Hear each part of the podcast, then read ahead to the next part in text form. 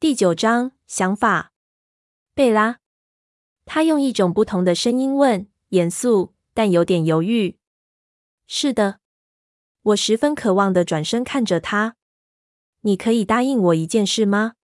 好的，我说，但立刻后悔自己无条件的同意。万一他要我远离他呢？我不能答应这样的事。我可以再问一个问题吗？当他疾驶过安静的街道时，我礼貌地问。他似乎没在注意道路。他叹口气，一个他同意，但紧抿着唇，闭成一条线，带着警戒的意味。嗯，你说你知道我不在书店内，也知道我往南走。我只想知道你是怎么知道的。他故意望向别处。我以为我们已经跳过那些闪烁其词的阶段，愿意打开天窗说亮话了。我咕噥抱怨着。他几乎笑了。好吧，我是跟着你的味道找到你。他望着前方的道路，让我有时间把脸部表情镇静下来。我想不出该如何回应，于是决定将这一点列入未来研究的课题。我试着再次专心，还不打算放过他。现在他终于说出一些东西了，而且你还没回答我另一个问题。我支吾地说。他不太高兴的看着我。哪一个？你是如何做到的？读别人脑中的念头？你能在任何地方读任何人的念头吗？怎么做到的？你其他的家人能？我觉得自己很傻，竟然要求他的解释，好让整件事变得可信。这不是一个问题，他指出。我只是玩着手指看着他，等着。不，只有我，而且我无法在任何地方读到任何人的思想。我必须很接近那个人。如果是我最熟悉的人的声音，就算远一点我也能听见，但还是不能超过几里远。他沉思了一会，接着说：“这有点像是在一个充满人的大厅内，每个人都在跟人交谈，所有的声音组合成嗡嗡声。等我专心在其中某个声音时，那个人脑中的念头才会变得清晰。多数时间我都不理会那些声音。”因为很容易让我分心，也容易表现出异常的行为。当他说出“异常”两字时，皱着眉。当我不小心在别人还没问出来前就回答他们，那为什么你会听不见我的？我好奇的问。他望着我的眼神有种难解的神情。我不知道，他低声说。我唯一想到的是，可能你的心智运作方式跟其他人不一样，有点像你的念头是 AM 频道。但我只能接收 FM 频道。他笑着看我，突然露出顽皮的表情。我的脑子运作不对劲。我是个怪胎。那些字眼比他说出的话更让我烦恼。会不会他真的猜对了？因为我对自己也有一样的怀疑。但被他这样明确的说出来，还是让我感到困窘。我听得见别人脑中的声音，而你却只担心你是个怪胎。他笑了。别担心，那只是个理论。他的神情又变得紧绷。现在我们来谈谈你。我叹口气，要从何说起？我们不是说好开诚布公吗？他轻柔地提醒我。我第一次避开他的脸，试着找出适合的字句，不小心刚好注意到车内的时速表。天啊！我大喊，减速！怎么了？他有点被吓到，但车子并没有减速。你的时速高达一百里，我还在大喊。同时惊恐地望向窗外，但太黑了，什么也看不到，只有车灯照出的道路，带点蓝色光芒。道路两边的森林像黑色的墙，钢墙。如果我们以这个速度撞上去的话，放轻松，贝拉。他翻着白眼，还是没减速。你想要害死我们两个吗？我直问他。我们不会出事的。我试着控制我的音量。你干嘛开这么快？我一直都是这样开车的。他转向我，再次露出那迷死人的帅气微笑。专心看路。我从没发生过意外，贝拉。我也从没收过罚单。他笑了，拍了一下前额，那件雷达扫描器。很好笑，我气恼地说。查理是远警，记得吗？我生来就被教导要遵守法规。此外。如果你打算把车子撞上树干，让我们被压成薄片，你最好现在就让我下车。有可能，他用一个僵硬的微笑回应。但你不能离开。他叹口气，将速度减到八十。我松了口气。这样可以了吗？差不多。我讨厌开太慢。他自言自语。这样较慢，跟我平常开的速度比起来。他顿了顿。我还在等着听你的最新想法。我咬紧唇。他俯视着我，蜂蜜色的眼珠出乎我意料之外的温柔。我不会笑的，他保证。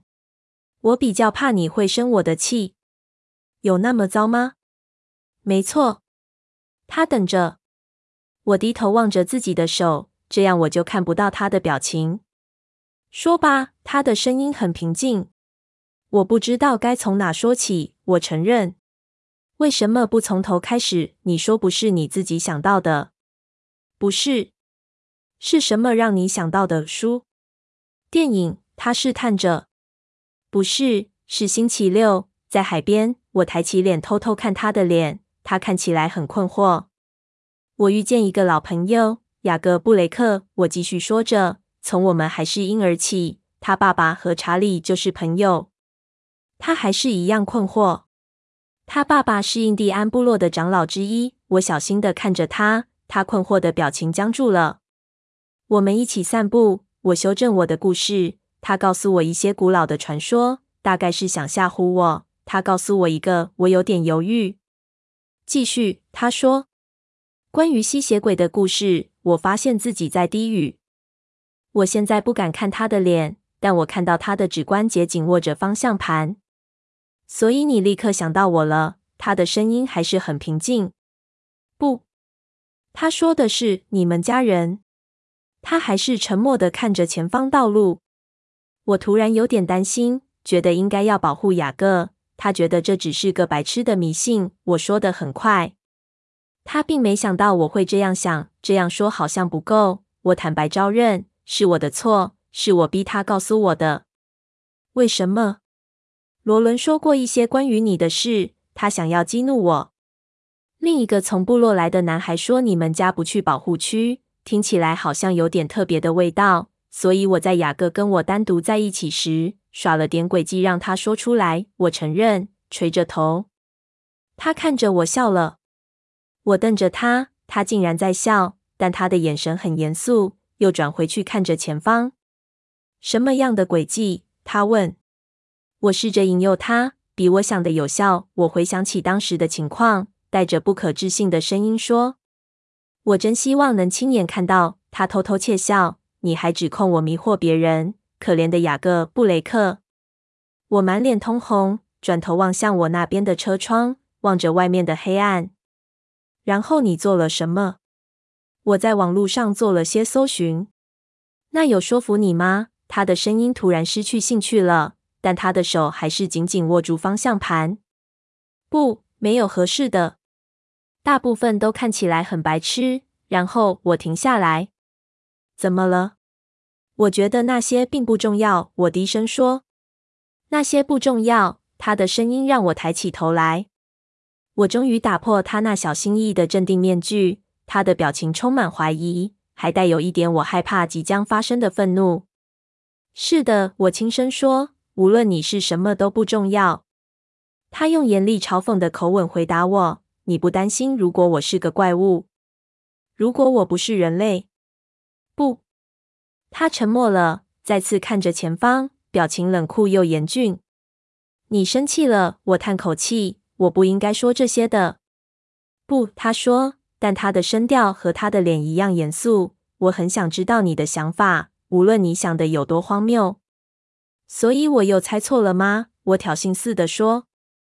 我不是那个意思。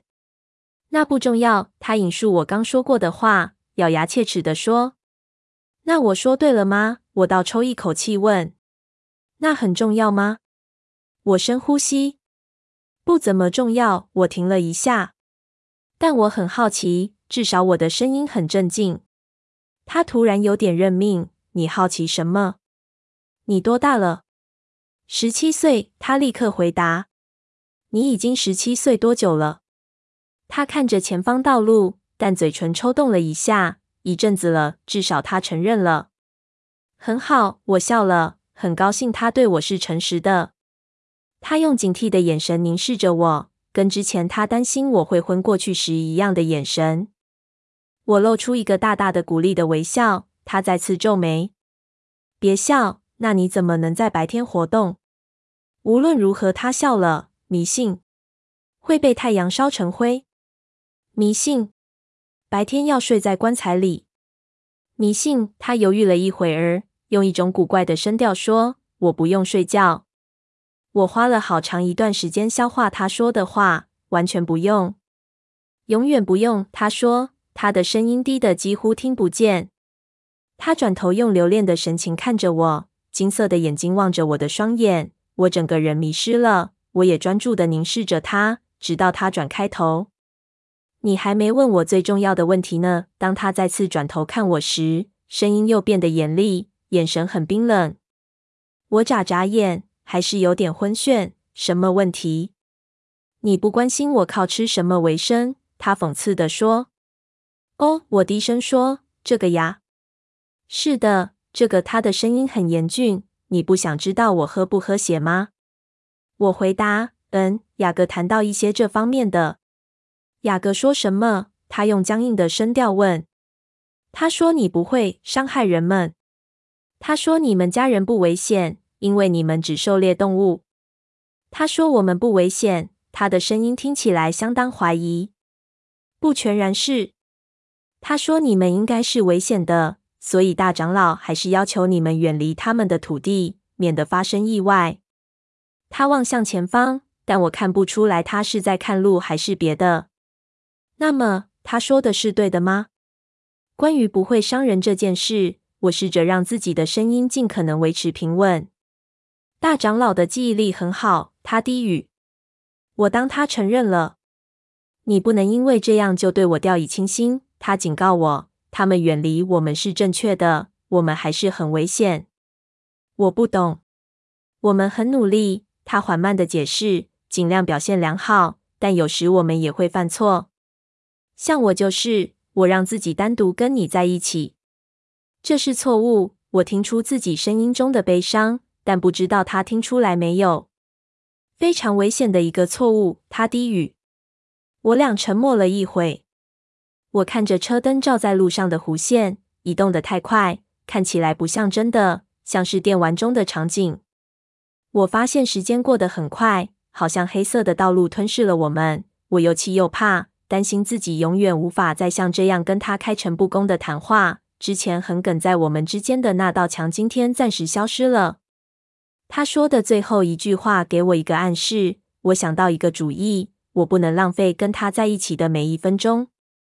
多告诉我一些，我绝望地问，根本不知道自己问了些什么，只希望能再听听他的声音。他很快地看了我一眼，被我改变的声音吓了一跳。还有什么是你想知道的？告诉我你为什么猎杀动物而不是人？我建议。我的声音还是带着绝望的声调。我了解，我的眼中充满泪光。我试图克服悲伤。我不想变成怪物。他的声音很低很低。动物可以满足你们吗？他停了一会才说：“我不确定。我比较想过只靠青菜豆腐为生的日子。我们称呼自己为素食者，我们自己的小笑话，但那不能止饥或是止渴。多数时候，我们有足够的体力，足以抗拒我们的欲望。”但有时候，他的声调带着不祥的意味，会比其他时候更难抗拒。现在就是吗？你很难忍住。我问。他叹口气：“是的。”可是你现在又不饿。我充满信心地说，兴奋地陈述，而不是问题。你为什么会这样认为？你的眼睛。我告诉过你，我有个想法。我注意到人们，特别是男人。当他们饥饿时，特别易怒。他笑了。你很会观察，是吗？我没有回答，专注聆听他的笑声，将它存在记忆中。你这个周末去狩猎了，跟艾米特一起？我打破沉默问。是的。他停了一会，好像在决定该不该说。我不想去，但非去不可。当我们不饥渴时，比较容易跟你们在一起。你为什么不想去？这让我变得焦虑，因为要远离你。他的眼神很温柔，但充满深情的欲望，几乎要将我整个人都融化。我上周四跟你说，要你小心别掉进海里或跌倒，并不是开玩笑的。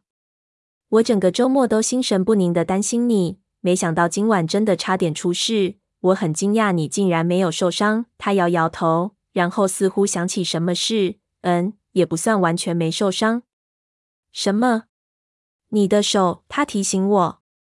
我看着我的手掌，掌心的伤痕已经快好了，但还是被他发现。我跌倒了，我叹口气。正是我想的。他嘴角微扬。我想着，假设我是你，情况会有多糟？这念头在我离开的那段时间不断的折磨我。那三天真是漫长的不得了，我几乎让艾蜜特也跟着紧张。他悲伤的对我笑。三天？你不是今天才回来吗？不，我们星期天就回来了。那为什么你们全都没来上学？我好沮丧。当我想到自己因为他的缺席有多么难过时，几乎要生气了。嗯，你问过阳光是否会伤害我？是不会，但我不能在阳光下活动，至少不能让其他人看见。为什么？总有一天我会让你知道的，他保证。那你至少可以打电话给我。我想了一会，说：“他有点为难。我知道你很安全，可是我不知道你在哪里。”我我犹豫了一会，双眼向下盯着膝盖。怎么啦？他轻柔的声音令人心动。我不喜欢那样，不喜欢看不见你，那也会让我焦虑不安。我满脸通红的小声说。他没说话。我担忧的看着他。发现他的表情充满痛苦。啊！他低声呻吟着：“这是不对的。”我不了解他的反应。我刚说了什么吗？你没发现吗，贝拉？这件事让我一个人痛苦就好，不应该让你卷进来的。他痛苦的眼神看着道路，话说得太快，让我跟不上，也不明了。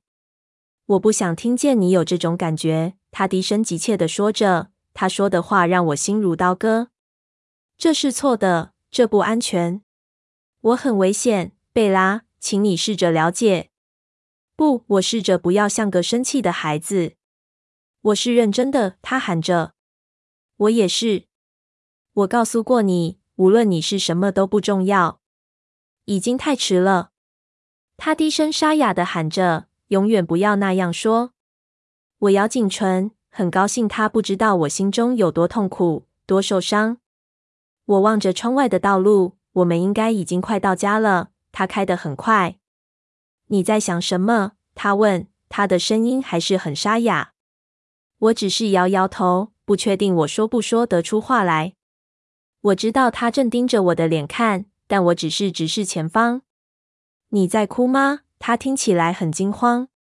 我不知道眼中的泪水已经溢出来了。我很快用手抹了一下脸颊，眼泪出卖了我。没有，可是我的声音也同样低哑。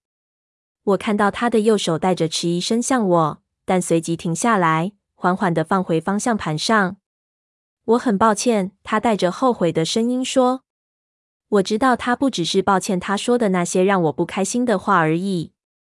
黑暗及沉默笼罩着我们。告诉我一些事。一分钟后，他说：“我知道。”他努力挤出轻快的声调。哪些事？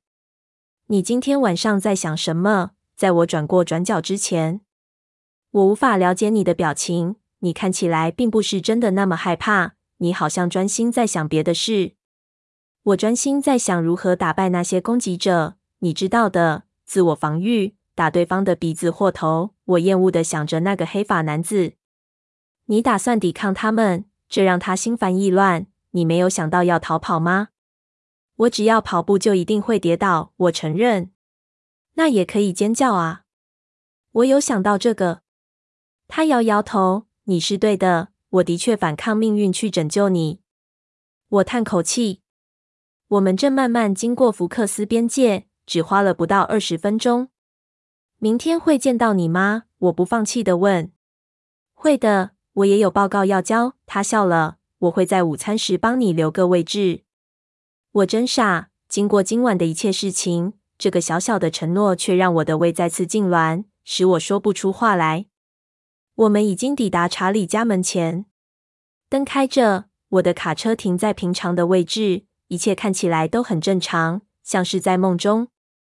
他停住车，但我不肯下车。你答应明天一定会出现。我答应。我想了一会，然后点点头。我脱下他的夹克，依恋般的再闻了一下。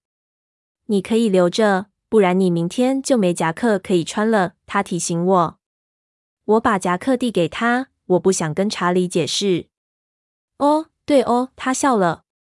我有点犹豫，手放在门把上，想拖延时间。贝拉，他用一种不同的声音问，严肃但有点犹豫。是的，我十分渴望地转身看着他。你可以答应我一件事吗？好的，我说，但立刻后悔自己无条件的同意。万一他要我远离他呢？我不能答应这样的事。不要单独进入森林。我茫然地看着他。为什么？他皱着眉。当他越过我看向窗外那片黑暗时，眼神充满紧张。我并不是那里最危险的动物，请远离他们。他话中的阴沉声调让我微微颤抖，但我松了一口气。至少这是个容易做到的承诺。你说了算。明天见，他叹着气说：“我知道他要我现在就走。”那明天见，我不情愿地打开车门。贝拉，我转头，他轻声靠向我，苍白俊美的脸庞离我不到一寸，我的心脏几乎停止跳动。晚安，他说。他的呼吸吹拂过我的脸庞，我动弹不得。这和他夹克上的味道造成的感觉一样，但更强烈。我眨眨眼，仿佛快昏过去了。然后他将身子后退回去。我愣了一会儿，直到大脑恢复意识后才能移动。我笨拙地走出车子，扶着车身来支撑自己。我似乎听见他窃笑的声音，但声音太轻，让我不太确定。他等到我关上车门才发动。我转身看着银色车身消失在转角，突然发现外面很冷。我机械似的找出钥匙。打开门，走进屋内。查理从客厅叫我：“贝拉，是你吗？”“是的，爸，是我。”我走进客厅见他，他正在看棒球赛。“你回来的真早。”“有吗？”我很惊讶。“还不到八点。”他跟我说。“你跟那些女孩玩得愉快吗？”“嗯，玩得很高兴。”我赶快试着回想我计划中的女孩之夜。他们都买到衣服了。你还好吗？我只是有点累，走太多路了。嗯，也许你应该休息一下。他听起来很关心。我猜想我的脸色一定不太好。我要先打电话给杰西卡。你不是一直跟他在一起吗？他很惊讶地问。是的，可是我把夹克留在他车上了。我要确定他明天会帮我带到学校。嗯。那你也得等他先回到家啊。这倒是，我同意。我走到厨房，精疲力尽地坐在椅子上，整个人到现在还是昏昏沉沉的。我不知道自己会不会突然昏过去。振作点，我跟自己说。电话突然响起来，吓着我。我拿起电话。喂，我屏息的问。贝拉。嗨，杰西卡，我正打算打电话给你呢。你已经回到家了，他的声音听来带着松了口气的放心和惊讶。是呀，我把夹克忘在你车上了。你明天能帮我带来吗？没问题，但先告诉我事情的经过。他要求。嗯，明天上三角函数课时好吗？他很聪明哦。你爸在是不是？是的，没错。好，那就明天再聊咯。再见，我能听见他声音中的期盼。再见，杰西卡。我缓缓地走上楼梯，脑中昏昏沉沉的，完全不知道自己在做些什么。直到突然惊觉自己在淋浴，热水烫着我的肌肤，才发现我整个人冻僵了。我不断颤抖着站在莲蓬头下，因为太累而不想动，直到热水终于松开我紧绷的肌肉。我步履蹒跚地走回房间。用毛巾紧紧包着自己，试着留住热气，好让自己不再颤抖。我铺好床，盖上被子，将身体蜷成球状，好让自己温暖些，但不时仍有零星的颤抖传遍全身。脑中思绪还是转个不停，充满我不了解的影像。我努力的想压抑住。本来所有的一切都很模糊，但就在我快要睡着时，我想到几件事。有三件事我很确定：第一，爱德华是吸血鬼；第二，他其中的一部分，我不知道这部分有多强，渴望喝我的血；第三，我无可救药的爱上他了。